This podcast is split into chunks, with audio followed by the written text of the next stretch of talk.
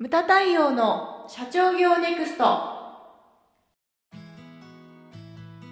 ムタ太陽の社長業ネクスト。番組ナビゲーターの丹野悦子です。太陽さんよろしくお願いします。はいよろしくお願いします。太陽さんはい。今回のテーマは複雑なことをシンプルにです。はい。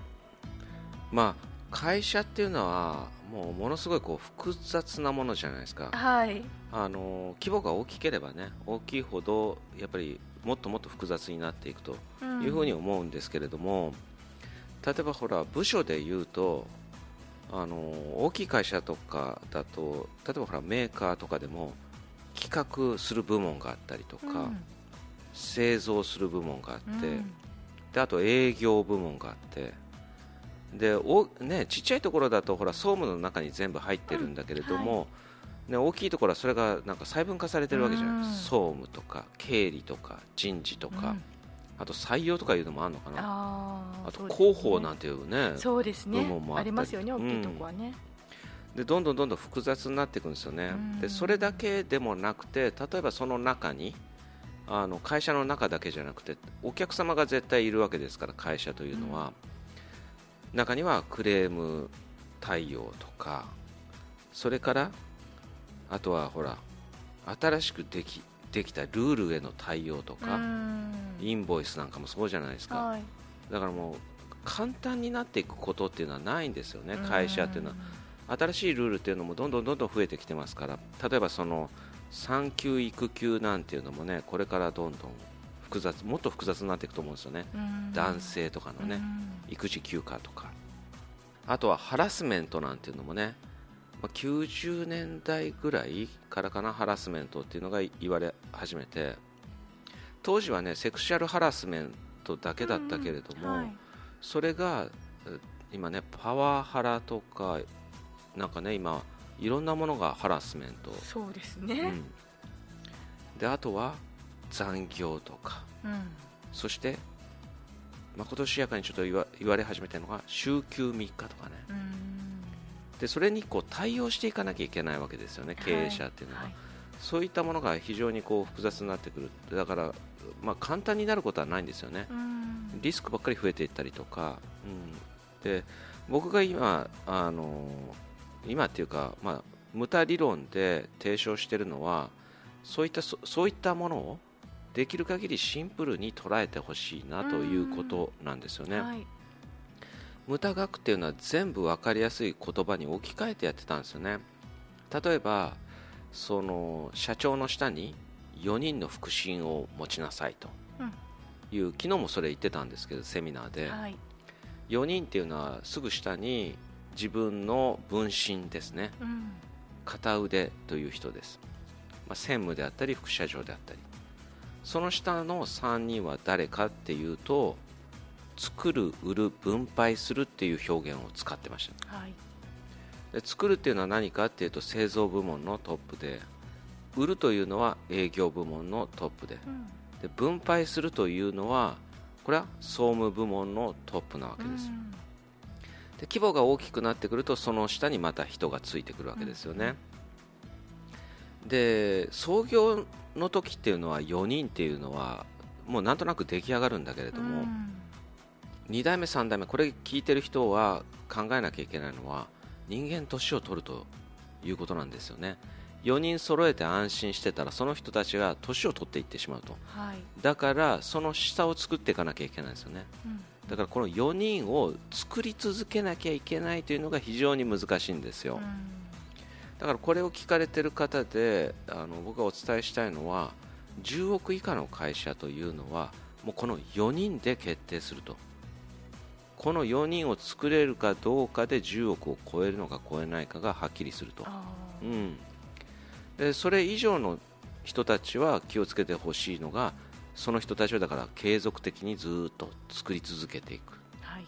それを間違えるとやはりその会社の成長というのは止まったりとか、うん売り上げを作る売り上げを作るって言いましたけど、まあ、売り上げを作る人作るのは人間なんですよね。うんうん。社員なわけですからやはりねその人の差が会社の差ということを忘れてはいけないということなんですよね。でそういったものを極力シンプルにこう伝えていくと。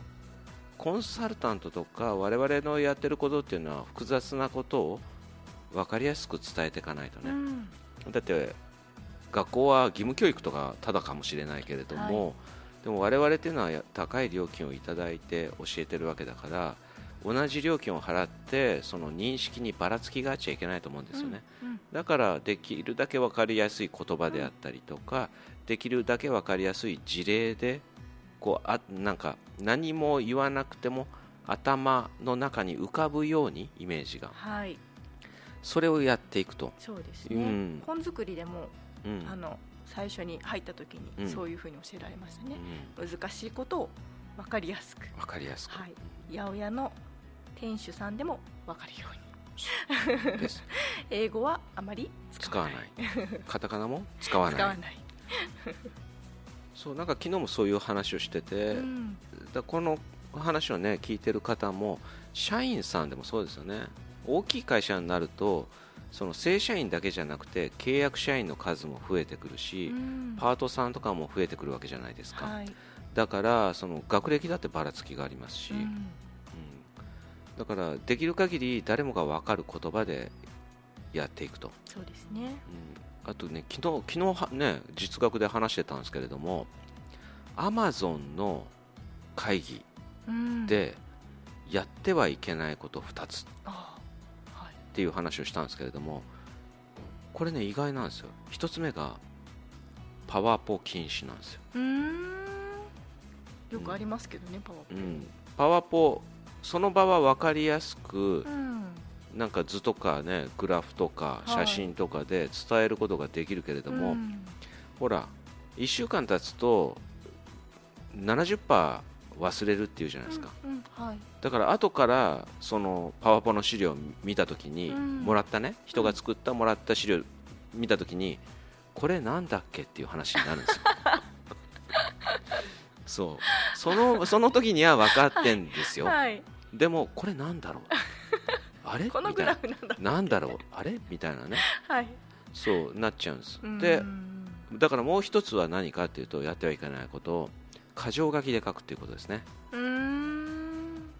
だびっくりしたのがねあのアマゾンでだから会議とかで資料を持ってくる人はワードでうん。文章で打ち込んでこなきゃいけないらしいです。あだからいつでも誰でもどこでも1週間経っても見直せしたらあーって分かるーような、んん。なるほど。になってないとダメと。うーんこれへへーでしたけどね。面白いですうねん。そうそう。だからね、複雑なことをシンプルにっていうテーマでやってますけれどもパワポってシンプルで分かりやすくっていうような認識だけれども意外と違ったりとか、本当ですうねん、そうなんですよね。であとそう。無駄式でよく言ってるのが売上イコール単価かける数量というやつですね、はい。シンプルですね。シンプルわです。かりやすい。分かりやすいです。でも分かりやすいけれどもあのシンプルだからこそそんなの知ってるよっていう風になりがちなんですよね。こうんこの間もやりましたけれどもそんなの知ってるよっていうのを言う人がほとんどだとは思うんだけど、うん。無門塾の人たち見ててもほとんどがここで失敗するんですよ、うん。誰もが新事業を、ね、やりたいって考えるけれどもその安易なものに手を出しがちなんですよね、うん、で高級品を扱ってた会社が一気に、ね、その単価安いものを扱うようになるとやっぱり売り方っていうのは全く違うわけですよ、はい。で高級品っていうのはターゲット層が少なくてそのピンポイントでそこでう当ててね売ってたような商売してた人が、うん。単価の安いものをやり始めるとどこで失敗するかっていうとやっぱり生産能力そんな作れないよとかね。で売り切る販売能力、うん。売れなかった時の在庫の管理能力とかね、うん。そういったもので失敗してったりするんですよね。だからなんていうかなこうシンプルな中に落とし穴があるという場合もあるんですけれどもね、はい。でもまあ、あのー基本的にね僕は複雑なことをシンプルに考えてくださいというふうにお伝えしてますけれどもね、はい。でさっきほら部署の話もしましたけれども、あのいろいろあるけれども大手はねいろいろあるけれどももっとその中小企業というのは部門とかそういったものもシンプルになってると思うんですよね。でそのなんていうんですかね創業者は一通り体験してるけれどもね、はい。全部。うん全てを一人でやってたわけじゃないですか、うん。創業してた時はね、はい。で我々2代目とか3代目っていうのは入った時にはもう組織ある。お客様いる。商品力ある、うん。ね、で認知度もあったりとか、だからなんていうかなあの創業者がこなしてた、ね、苦労とかも知らないから僕がそのなんていうかな提唱してるのはやはり一通り体験してほしいんですよね。うん、でこの間私の公式ページの一問一答でも質問されたんですけれども今その経営のスピードが速まってるからうんその現場踏ませないでなんか経営の勉強をさせた方がいいんじゃないでしょうかどうもま思われますかっていうね質問されたんだけども、はい。それはやっぱり現場を踏まないとうん。指示も出せないというのが僕の考え方なんですよね、はいあとはだから現場踏んで いろんな失敗するじゃないですか。うん。それがだから2代目3代目の成長の糧になるのとそれがだから創業者が苦労した苦労をすること、同じような苦労をする。追体験をする形で。はい。そういうことなんですよね。う、ん。であとは会社って複雑って言いましたけれどもあのこれをお聞きの皆さんにお伝えしたいのは全てにおいてスペシャリストである必要はないんだよと。いうことです。で僕もねずっと一通り、まあ、採用とかから何から全部関わり合いましたけれどもなんだろうな最終的にだから自分にしかできない仕事とうん。自分以外の人でもできる仕事っていうのを分けてってそれをやっぱり任せていくことですよね、それもだから複雑なことをシンプルにっていうことの一つだと思うんですけれどもそれを二分する？単純にこれはこっちこれはこっちみたいな、でそうだから今僕はね自分にしかできないことをこうやってその他のことは人に任せようということでね、うん、いうふうにやってますけどね、それでいいいいんじゃないのって僕は思うんですよね、はい。うん。まあなんかえっちゃんは何かありますか？私はこんなことをシンプルに考えてますみたいあーえーとですね。な、うん、私はというかあのー佐藤はじめ先生はい。の本をですねはい。私あの担当してるんですけども。そうですよね。はい、あのその本を割と入社してから早い段階で作らせていただいて、勉強していた時うん。に、あのまあ、皆さんにとっては常識かもしれないんですけども、うん。まだその経営って何なのかっていうことがよく分かって、まあ、今もそんな分かっているとは思わないんですけども時にはい、あの経営っていうのはうん。自分たちの持っている経営資源を使っていくら儲けたか。ああそうですね。それが 経営の本質であり、まあ、会社の意義存在意義である、うん。まあ、経営理念とか事業する意義っていうのはまあ人それぞれあると思うけども、あの事業経営っていうのをシンプルに捉えたら、うん。うんまあ、そういうことなんだと。書いてあったんですね。はい。はい、それを見てあなるほど。分かりやすいと、思った経験がありますね。確かにそれは同じことを井上先生も言ってましたね、うんはい。ん。あと昨日僕が言ってたのはそう。あの同じ売上100億でもうん何人でね今言ったのと A ちゃんが言ったのと一緒だよね、はい。何人で100億なのかとか、うんあとは何千万もする家を売ってて100億っていうのと数百円のものを100億売ってるっていうのも全然内容が変わってくるし、そうん。あのそういうような捉え方もまあ面白いなというふうに思いますね。うん。うん。まあまあこれをねあのお聞きの方はそう複雑なことをまずねシンプルにシンプルに考えるうん。努力をしていただけたらなというふうに思います。あとそう僕そうもう一点言わなきゃいけなかったのが、はい。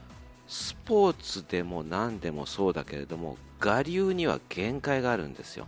やっぱりその習う誰からか教わるっていうことは最短ルートを通れるわけですよ。はい。自分が我流で何年もやってたところをだからねあのプロの知恵を教えていただくっていうのはめちゃくちゃ近道につながるんですよね。そうですね。正しい型を学ぶみたいなことね。そうそうそう。で前面白かったのがさ僕と誰だったかな東川先生と銀座で天ぷら食べてたんですよ、カウンターで、はい。そしたらと L 字型のテーブルで、向こうのねその L 字型のな何カクッと曲がったところに2人経営者をおぼしき人たちがご飯食べてて、はい、匂いでわかるんですね。匂いでえだって言ってたのがね。俺さコンサルタントとか信用しないんだよね。っ て喋っててさ。それをさこっち顔を見合わせてニコってしながら天ぷら食べてたんだけど、はい。で聞いてたの、うん。そしたらね彼らが言うのは、うんだってさコンサルタントで構成合わせって言うけどさ、うん。だったら自分でやればいいじゃんって、俺だから俺はその勉強会とかセミナーとかうん。行かないって言ってたの、あららら。はい。それを2軒目で盛り上がったわけだねこっちは。それを聞いててね。ああもったいないなと思って。だって今言ったようにスポーツだってそうゴルフだってなんだって、習った方が上達への近道そうんですよ。ね。だからねその複雑なことで迷ってたらシンプルにセミナーに来てほしいっていうのが、そう言わなきゃいけないね。そうですね。そうです。大事なことです。大声を大にして言いたいことでございます。というのが、まあ、今回のテーマでございました。